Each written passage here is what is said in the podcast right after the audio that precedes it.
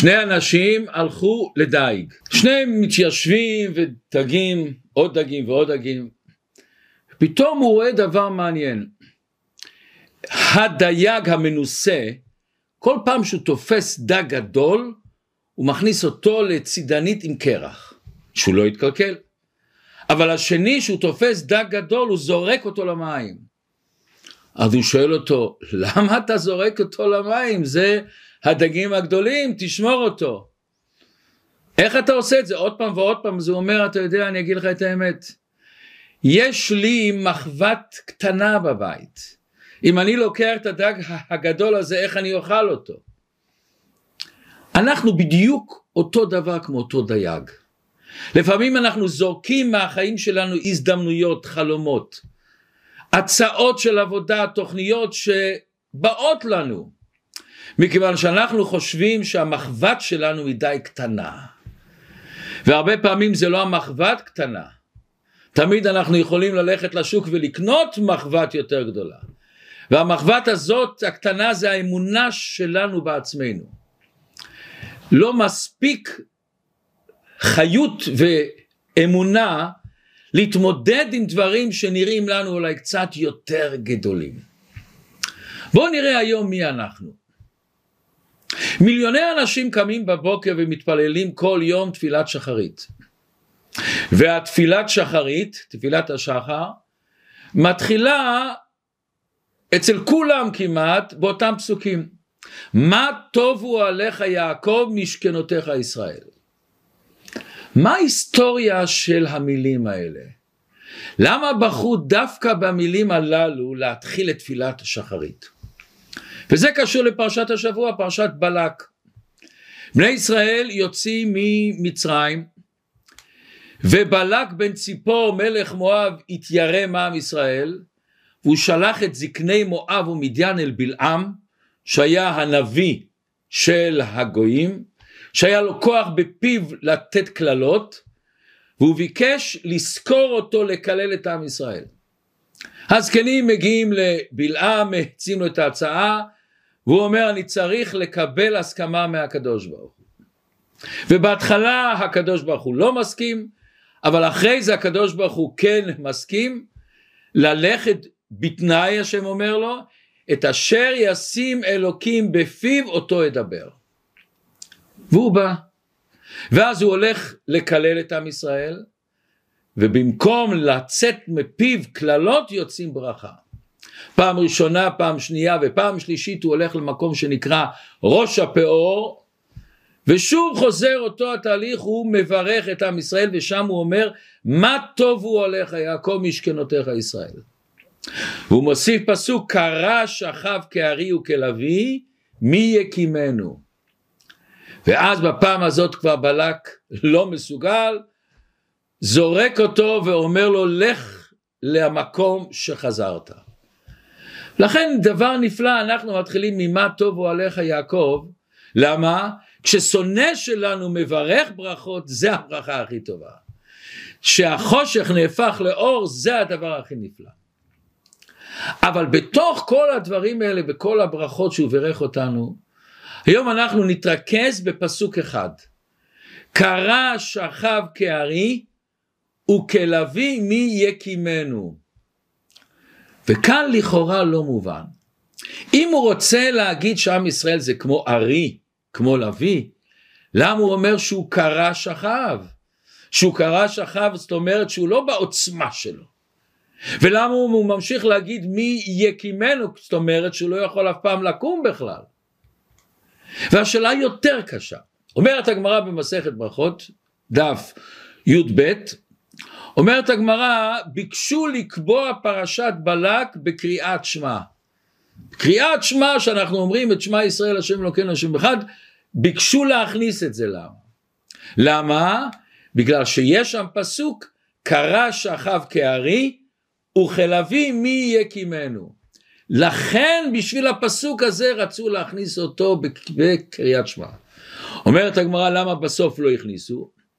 מכיוון שכל פרשת בלק היא ארוכה ולא רצו לחתוך אותה באמצע בגלל טירחא דציבור לא רוצים להטריח את הציבור לכן לא הכניסו אותו.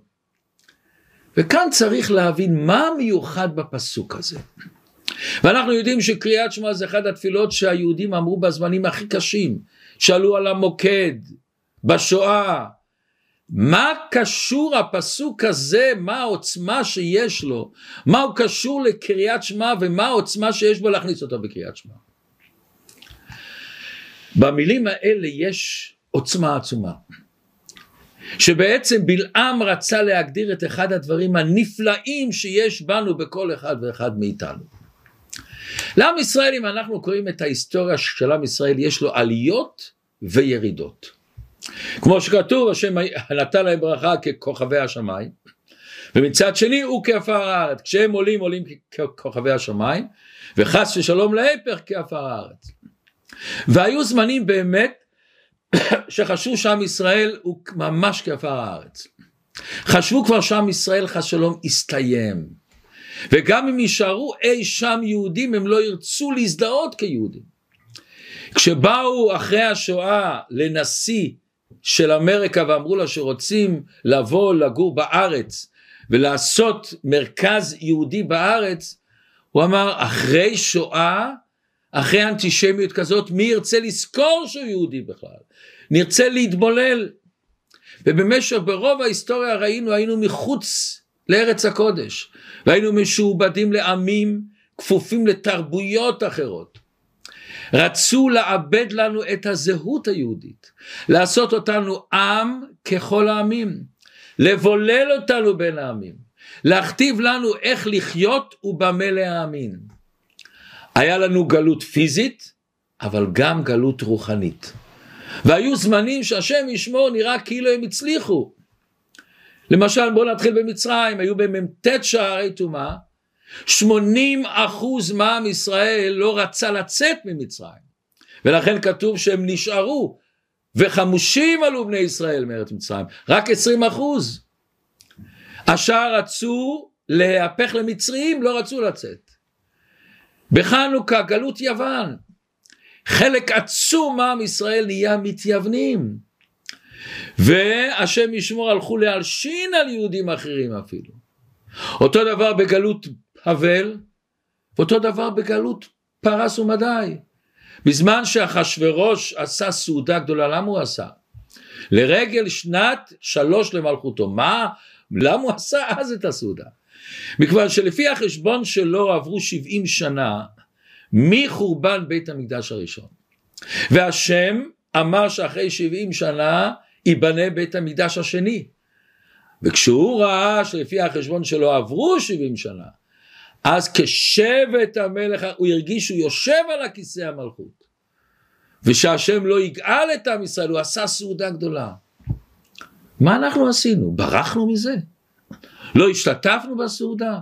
כתוב שעם ישראל השתתפו באותו סעודה אותו סעודה שחס ושלום השמחה שלו שחלילה עם ישראל לא יגאל שוב את עם ישראל ולא רק שהם השתתפו בכפייה אומרת הגמרא שנהנו מסעודתו של אותו רשע ובאותו סעודה השתמשו בכלי בית המקדש, הגמרא אומרת שאין לך חילול השם גדול מזה.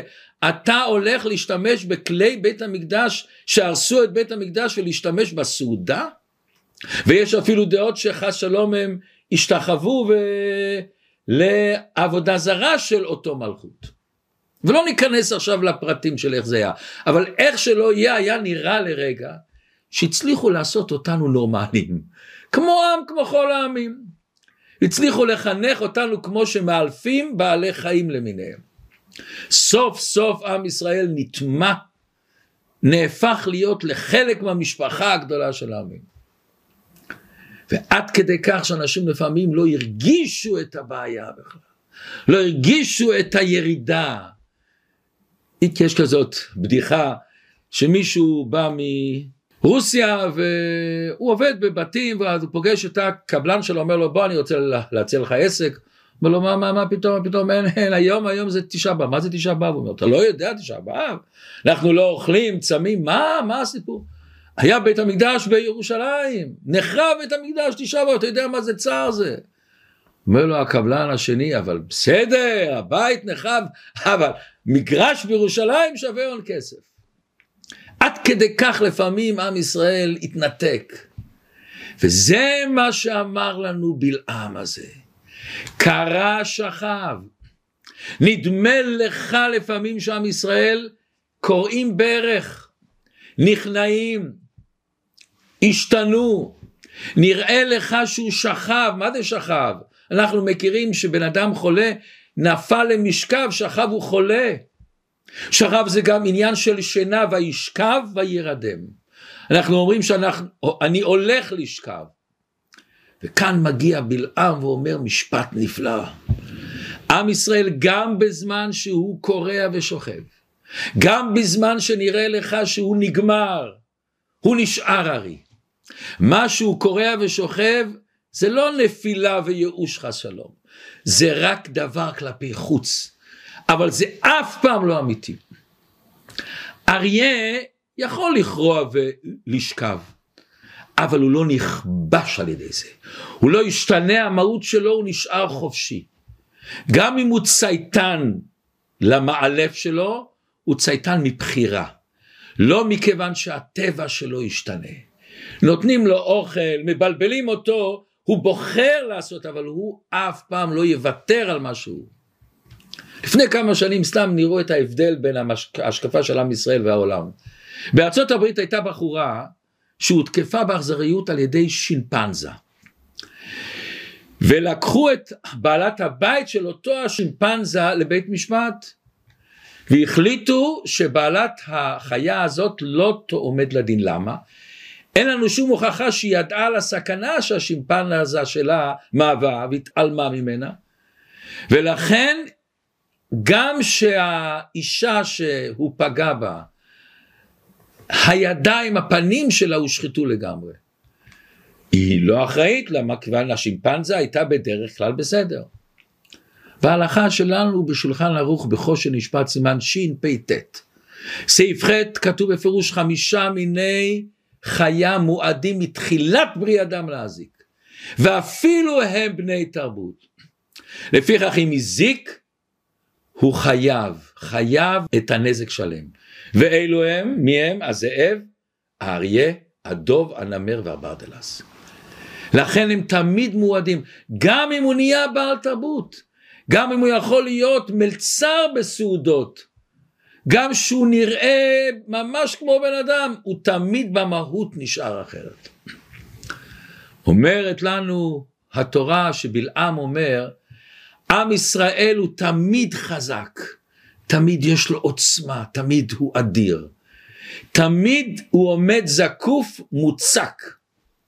כמו מלכים בג'ונגל, כמו אריה. אתם ניצבים היום כולכם.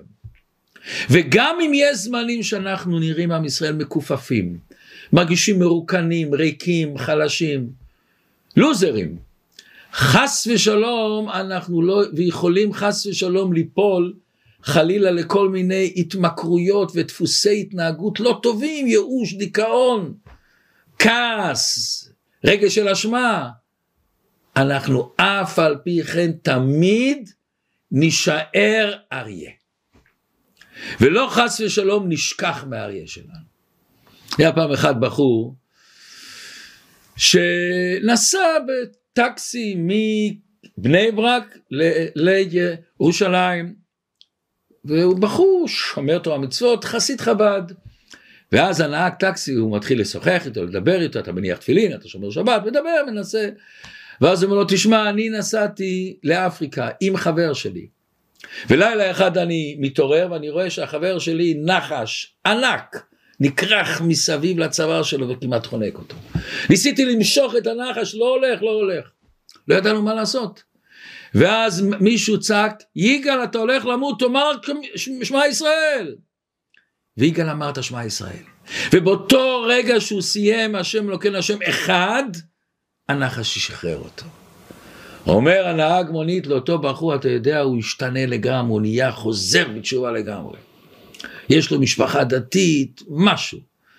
אומר לו אותו הבחור, ואתה? אומר, אני, אני לא, לי זה לא קרה, לא זה קרה. בא בלעם ואומר, גם שאתה במצב יורד, אתה תמיד אריה. ולא רק כל עם ישראל, אלא כל יהודי ויהודי אותו דבר, זה לא רק באופן כללי של עם ישראל. גם שאנחנו נראים כאילו אנחנו קוראים, שוכבים, בלי עוצמה, בלי כוח, בחוץ נראים שאיש שתננו, אבל אוי ואבוי למי שיעז להעיר אותנו. פתאום אנחנו רואים שאנחנו פתאום את האמונה, את הקשר, את הניצוץ, את הנשמה האלוקית, אף פעם אנחנו לא יכולים לאבד את הטבע הזה. זה תמיד נמצא אצלנו במהות. פעם שמעתי דרשה של רב שולם שבדרון, שהיה מגיד מפורסם בירושלים, היה לו כל יום שישי אמר דרשות ושבת, ואז הוא סיפר שפעם הוא הלך להתפלל בכותל המערבי, יפה מאוד, ואז הוא רואה מישהו בשבת, בא עם מכונית, עוצר שם בכניסה, רץ לכותל, מוציא נייר ועט וכותב ושם בתוך הכותל ומתפלל קצת ורץ. אנשים היו מעניינים, מה, מה, כנראה מישהו חולה מסוכן שהחליט שמותר לחלל את השבת, מוציאים את הנייר. ואז כתוב, ריבונו של עולם תעזור שמכבי תל אביב תנצח היום במשחק. לכאורה תראו איזה יהודי זה. הוא מאמין או לא מאמין ריבונו של עולם? הניצוץ של האמונה נשאר, למה הוא בא לכותל? למה מביא מתל אביב? למה הוא בא? בגלל שיש בו את האמונה. רק אל האמונה הזאת זה באור מקיף שלו. ולכן אומר הזוהר גם שחס ושלום מנסים להשפיע על עם ישראל, להוריד את עם ישראל, תמיד אנחנו הרים. אומר האדמו"ר הזקן מה שכתוב בשיר השירים, אני אהיה שינה וליבי ער, כל דודי דופק, פתחי לי אחותי יונתי תמתי. על משכבי בלילות ביקשתי עת שאהבה נפשי. גם כשאני שוכב במיטה ויש לי לילה וחושך. גם אומר האדמו"ר הזקן, גם כשאני נמוך ואני יושב בקריאה, גם במצב כזה נראה לי שאין לי חיות ועוצמה ואני לא קשור ולא מודע למה שקורה, למה איתי. תמיד אני מחפש את האהבה שלי. תמיד אני מחפש את העומק של הנשמה שלי. תמיד יש לי את הצמאון, צמא לך נפשי, להתקשר לקדוש ברוך הוא, להגיע לשליחות שלי. אני נראה קורע ושוכב, אבל אני אריה. לפי זה נוכל להבין למה רצו להכניס את זה בפסוק של קריאת שמע. כתוב בהלכה מצוות עשה מן התורה לקרוא בכל יום קריאת שמע בבוקר ובערב. שנאמר בשוכבך ובקומך. אומרת הגמרא בשעה שבני ישראל שוכבים זה לילה, בשעה שבני אדם עומדים זה יום. מה העניין הפנימי שצריכים להגיד את זה גם בבוקר וגם בלילה? כשאנחנו קמים בבוקר בדרך כלל אנחנו קמים רעננים, נחנו, ישנו, אספנו כוחות, אנחנו זקופים ורעננים לקראת יום חדש. ואז אנחנו אומרים קריאת שמע, אבל אומר לנו הקדוש ברוך הוא, גם בשוכבך, גם שאתה מרגיש מרוקן, מותש, מדוכא, חסר אונים, חלש, אין לך כוח, אין לך השראה, אין לך חיות, אין לך התלהבות, אתה מרגיש יבש לגמרי. גם אז אתה צריך להגיד קריאת שמע, מכיוון שאתה קשור לקדוש ברוך הוא בכל מצב. אין כוח בעולם שיכול לכבות את האש בעומק של הנשמה. ולכן חכמים אמרו וואו כמה הפסוק הזה מבטא את הקריאת שמע. את השמע ישראל השם אלוקינו נמצא בכל מצב. בכל מצב אתה יכול גם שאתה קורע ונכנע גם שנראה שאתה יושן אתה יכול להגיד את, ה, את השמע ישראל שלך. וזה אומר לנו בלעם אל תשכח תמיד אתה אריה. תמיד אתה כמו הלוויה תמיד יש לך את הכוח. קרא שכב כארי וכלוי מי יקימנו מה זה המי יקימנו השם. לפני מי אתה עומד? מי ברא אלה? המי זה תמיד מדרגה גבוהה באלוקות. המי יקימנו, הכוח של הקדוש ברוך הוא יקימנו. ואם אתה מרגיש שהאריה שבך שכחת אותו, תמיד הוא נמצא אצלנו. בשנות ה-70 ביקש רב מוישה פיינשטיין, הוא היה ברוסיה, והוא ידע ברוסיה היה מצב לשמור שבת נורא ואיום. הוא שמע שחסידי חב"ד יוצאים, אז הוא ביקש להיפגש איתם. ובאו אליו רבי ינקלה נוטיק ועוד אחד מהחסידים. והם היו אנשים שהלכו למסירות נפש על קיום תורה מצוות יום יום ושעה שעה. ורב מוישה רואה אותם עם זקנים, עם כל הלבושים היהודיים, עם כל הלחלוכית, עם כל האש. והוא היה ברוסיה והוא יודע שגם רבנים הורידו את הזקנים, הלכו לעבוד בשבת, זה היה על פי הלכה פיקוח נפש, עשו את זה. ואז הוא שואל אותם, איך עשיתם את זה? איך הצלחתם לעמוד במצב כזה? איך עשיתם את זה? ורבי ינקלה נוטיק בפשיטות שלו, בצניעות האופיינית שלו, אומר, ברירה היה לנו? ורב מוישה פיינשטיין יצא מהכלים. אצלהם זה היה בפשיטות. זה לא היה אצלם איזו התחדשות שהם עושים משהו. הם ידעו שעל פי ההלכה יש היתרים, אבל יש מצב שאם אתה מרגיש שרוצים להעביר על הדת, גם על דברים שמותר לך, אל תעשה את זה. אז רבי ינקלה נוטיק לא חיפש כולות והיתרים, הוא ידע כלל אחד, יהודי עם לבדד ישכון, ובגויים לא יתחשב. יהודי הוא צריך להיות אריה. בסוגריים מספרים שנפוליאון ישן מאוד קצת בלילה. ופעם שאלו אותו למה אתה ישן כל כך קצת? אז הוא אומר כשאני ער אני מרגיש שאני מלך. אבל כשאני ישן אני לא מרגיש את המלך שבי. אני רוצה להרגיש מלך. זה מה שבלעם אומר לנו תדעו לכם גם שאתה ישן תרגיש את המלך. ותרגיש שהקדוש ברוך הוא בתוך כל אחד ואחד יש משהו שמנדנד לו והקדוש ברוך הוא דופק ואומר פתחי לי אחותי רעייתי הקדוש ברוך הוא אומר תפתחו את הלב תקשיב לי. הלב שרוצה להתחבר אליו תלך להתחבר למה שאתה באמת. תלך ליצור את, ה, את העוצמה שלך את הקדושה שלך. אבל בואו נראה עוד שלב מה שהזוהר הקודש מסביר דבר נפלא. ודבר שיכול לתת לכל אחד ואחד מאיתנו ממש חיים חדשים מבט אחר על מה שקורה לנו בחיים אומר הזוהר הקדוש, כשהארי או שהלוויה רוצים לטרוף איזה בעל חי, מה הם עושים? הם עושים קרה ושכב. הם שוכבים, קוראים, עומדים בצד בשקט. לחפש, לתפוס את הטרף שלהם.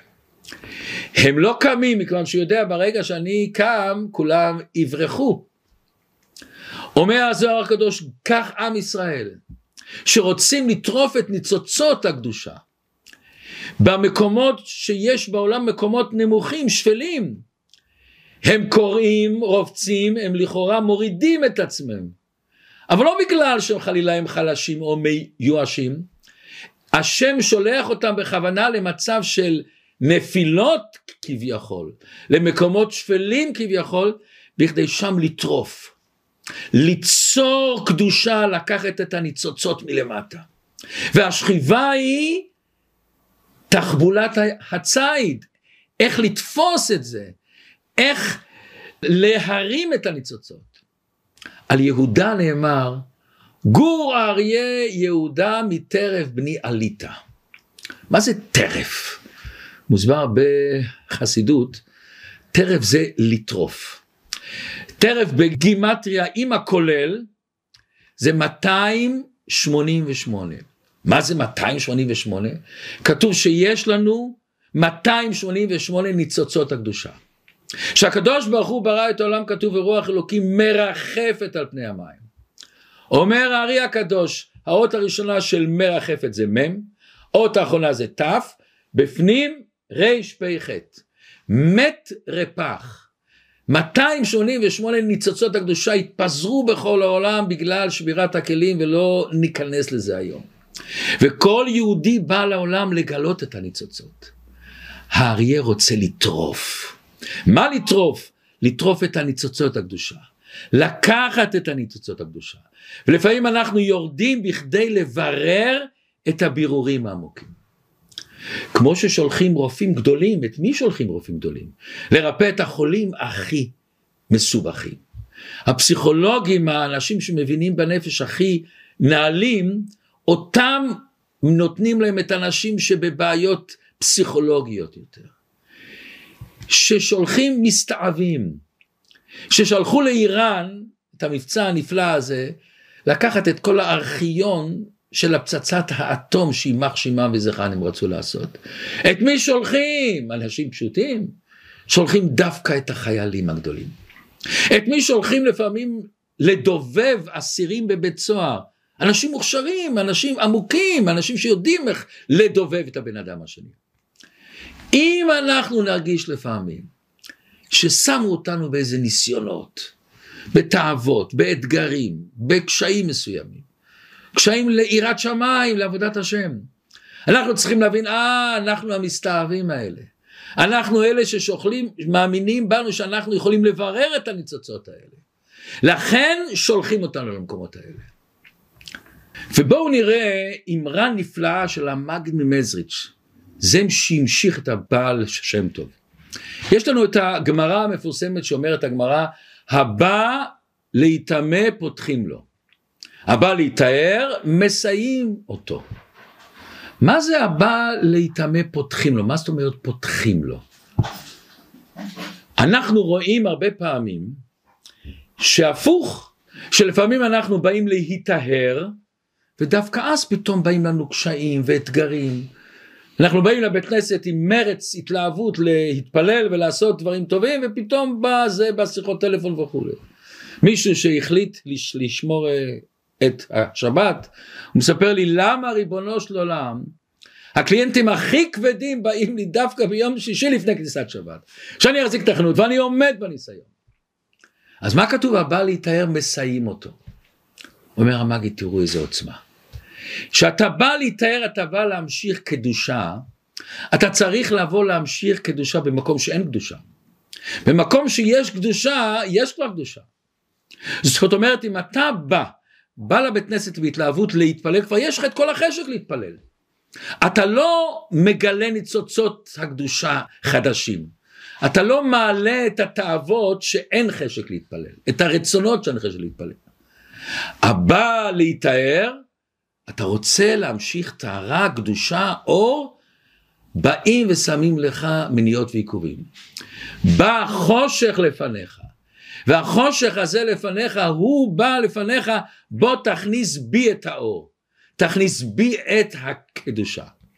אז אם אנחנו מרגישים לפעמים איזה ירידה, איזה הרגשה שהורידו אותנו למקומות שפלים ונמוכים, אנחנו צריכים להבין, פסס, זה הצ'אנס שלנו, זה ההזדמנות שלנו, ליצור קדושה. ובואו נראה את ההמשך של דברי המגיד, שהוא מבאר גמרא שאני חושב שכולנו, מי ששמע את הגמרא הזאת, מיד עולה לו בראש, מה הולך פה? אומרת הגמרא ככה, מעשה בנוכרי אחד, שבא לפני שמאי, ואמר לו, גיירני, על מנת שתלמדני כל התורה, כשאני עומד על רגל אחת. שמאי דחפו באמת הבניין שבידו. מה זאת אומרת? אתה רוצה ללמוד את כל התורה על רגל אחת? אתה עושה צחוק? ומה זה על מנת? אתה רוצה להתגייר? אז למה תתגייר? מה, מה, אז מה הכל הולך? בא לפני הלל, הוא קייר אותו. ומה הוא אמר לו? דהלך סני לחברך אל תעבד.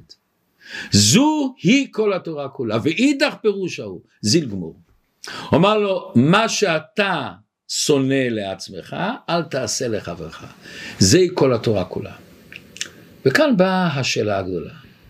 דבר ראשון, מה הגוי הזה אמר תלמדני את כל התורה על רגל אחת? מתמטיקה אפשר ללמוד על רגל אחת? פיזיקה אפשר ללמוד על רגל אחת? אז את התורה, שזה תורה תמימה בלי סוף אפשר ללמוד תורה אחת.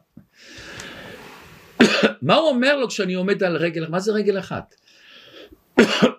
תלמדתי את כל התורה היום, בשבוע, מה זה רגל, מה ההגדרה של רגל אחת? ולמה הוא דחפו באמת הבניין? למה הוא דחף אותו סתם? הוא בכלל לא ענה לו.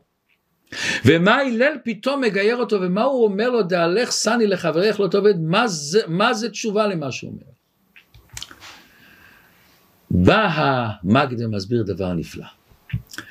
מכיוון שהוא שואל עוד שאלה אנחנו אומרים שהוא דחף אותו וכתוב במשנה בפרקי אבות ששמאי היה מקבל כל אדם בספר פנים יפות.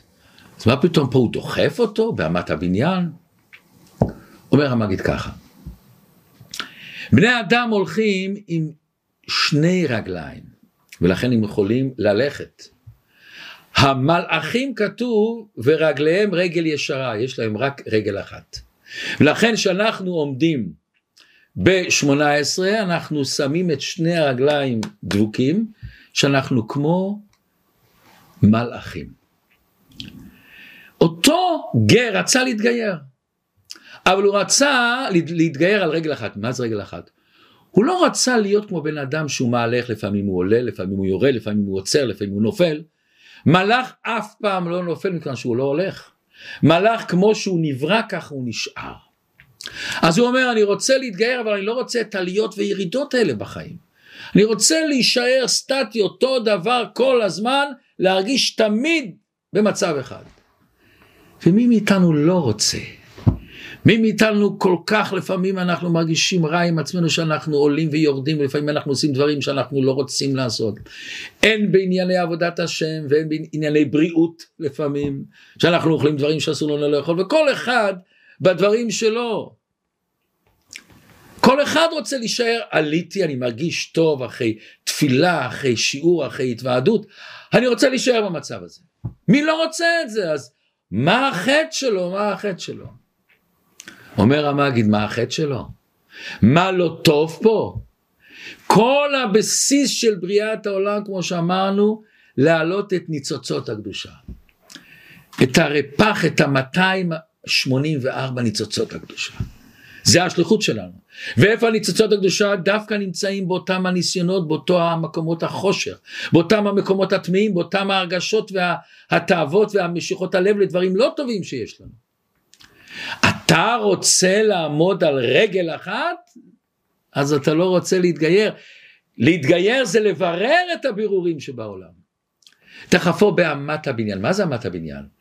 אמת הבניין עם זה בונים את הבית. הוא רצה להגיד לו, אתה לא רוצה לבנות פה, אז הוא דחף אותו באמת הבניין. ואומר המגיד את הכלל, יש לנו כלל בהלכה, כל שאינו מחויב בדבר אינו מוציא את הרבים ידי חובתם. אם אני רוצה להוציא מישהו במצווה, בברכה, אני צריך להיות גם חייב בדבר. אז אתה מחויב שיש לך ירידה, אז אתה יכול להרים את השני. אומר המאגי דבר נפלא, שלפעמים אנחנו מרגישים איזו התעוררות, תשובה, ומי לא מרגיש מאצלנו פתאום התעוררות, איזה חיות, איזה השראה מסוימת. מאיפה זה בא ריבון? מאיפה זה בא? אומר המגיד דבר נפלא. יש יהודי בעולם שהוא נמצא באתגר גדול לרדת, בניסיון של עבודת השם. הוא נמצא במקומות שחורים, במקומות של טומאה, של תאווה. והוא מתגבר על זה, והוא מברר את הניצוצות הקדושה האלה. ברגע שהוא מברר את הניצוצות הקדושה האלה, הוא גם סוחב איתו עוד ניצוצות. כשאני חופר עם טרקטור, אני גם סוחב איתי עוד דברים, לא רק את מה שאני רוצה. יש עוד ניצוצות הקדושה לפעמים שלי, או של מישהו אחר, או של כל אחד מאיתנו. וכשהוא ירד לניצוצות, והוא התגבר על התאווה, התגבר על הניסיון שיש לו, והוא העלה את הניצוצות הקדושה, הוא גם סחב איתו ביחד ניצוץ, עוד ניצוצות. ולכן, ברגע שאותו גר רוצה להתגייר, מאיפה אתה רוצה להתגייר? איך גר רוצה להתגייר פתאום? אה, היה מישהו אחר שירד, היה לו איזה אתגר בעבודת השם, והוא עמד בניסיון והעלה את הניצוצות הקדושה, והוא סחב איתו גם את הניצוץ של הגר הזה. אומר לו שמאי, אני כן אגייר אותך. אתה רוצה לעמוד על רגל אחת, אבל אל, אל תחשוב על זה. מכיוון שמה דסני לך, אתה רוצה לעמוד על רגל אחת, אתה לא רוצה לרדת. אבל תדע לך לחברך, אל תעביד. זה שאתה רוצה להתגייר זה בא בגלל שמישהו אחר ירד. אז אתה אומר אני לא רוצה לרדת, אבל תדע לך, זה שאתה יורד, אה, זה שאתה עולה בגלל שמישהו אחר ירד. לחברך אל תבין מה שאתה לא רוצה. אם אתה מרגיש למטה, סימן שיש יהלומים. אם אנחנו לפעמים מרגישים איזה אתגרים, ירידה, סימן שאנחנו נמצאים במקום שיש יהלומים. וזה הכלל הגדול. מצד אחד אנחנו אומרים אל תביאנו לידי ניסיון, חס ושלום אסור לבן אדם לחפש ניסיונות. אסור לבן אדם לחשוב אני רוצה את הניסיון בכדי לברר את הניצוצות הקדושה. אבל מצד שני אם יש לך ניסיון, אם זרקו אותך בניסיון, אתה צריך להרגיש וואו, יש לי פה אפשרות לקחת יהלומים. היה באנגליה יהודי יקר חסיד, רב נוסן ווגל. היה בן אדם עשיר, והוא החזיק את כל ישיבת חב"ד בלונדון. והיה זמנים שהיה לו לא קל. אז הוא נכנס לרבה ואמר, אני רוצה להפסיק, אולי קצת כן, אבל לא לקחת את כל הישיבה לעול שלי. ואז הרבה אומר לו, אתה הרי סוחר יהלומים. ואם אתה הולך ברחוב, אתה רואה שקית, שק, שק כבד. ואתה פותח ואתה רואה שם אבנים כחולות, כחולות אבנים יקרות מאוד, קשה מאוד, נדירות. יהיה לך בעיה לסחוב גם שזה קשה? גם שזה כבד? לא יהיה לך. תיקח את זה הלאה. זה אבנים כחולות אתה מרים שם. כל אחד מאיתנו צריך לחשוב שיש לנו לפעמים איזה ניסיונות, אתגרים, וואו, זה האבנים הכחולות שיש לנו. לכן תראה, מסביר הרב, הרב אמר בתשכ"ד, דבר מעניין, איך קוראים לכל הפרשה פרשת בלק? הרי הוא היה לא אוהב ישראל בלשון עדינה. לא, התורה רוצה בכוח התורה לברר את הניצוצות הקדושה שיש בו. ולכן תראו דבר נפלא. פרשה של משיח דווקא כתובה בפרשה הזאת של בלק ובלעם. אם נסתכל ברמב"ם, הרמב"ם מביא המון פסוקים על ביאת משיח, דווקא ממה שכתוב בפרשת בלק. למה? הניצוצות הקדושה שאנחנו מרימים אותם, מעלים אותם לי קדושה, זה דווקא במקומות של האלה של הבלק, של הבלעם. בזה אנחנו לוקחים את הניצוצות הקדושה למעלה. שהשם ישלח לכולנו שפע ברכה, ושתמיד נפתח את הלב שלנו, את הרגשות שלנו, להבין שאנחנו תמיד אריות. ועם ישראל, כל עניין הגלות הוא לא דבר מובן, איך יכול להיות שעם ישראל יהיה נשלט על ידי אחרים? זה הכל מרצון השם. שהוא רצה להביא אותנו למצב קרה ושכב, ומה? שעל ידי זה נגדל. אבל כל הגלות שיש לנו זה רק בענייני העולם. בכל מה שקשור לתורה ומצוות, יהודי תמיד יכול לעבוד את השם. הרב הרש"ב אמר פעם, רק הגוף היהודי נמסר לגלות ולשעבוד המלכויות. הנשמה היהודית לא שלחו אותה לגלות. לא נמסרה לשעבוד המלכויות ואנחנו צריכים להכריז אין לזרים שום סמכות ואין כוח בעולם שיכול לשנות את זה. והרבא מסביר תמיד יש לנו את הניסים. כל אחד בחיים שלו ראה ניסים, ראה את האיתות מהקדוש ברוך הוא. שהקדוש ברוך הוא שולח לנו את האיתותים, אני מנהיג את העולם. ורק אנחנו צריכים לפתוח את העיניים ולראות, יש אנשים שסוגרים את העיניים, לא רוצים לראות, ולראות תמיד כל אחד בנו את הארי שיש בנו, את הלוויה שיש בנו, את העוצמה שיש לנו, ודווקא המקום של קרה ושכב זה בא לעורר את הארי שלנו לטרוף, להוציא את הניצוצות הקדושה, ושנזכה בקרוב ממש לביאת משיח.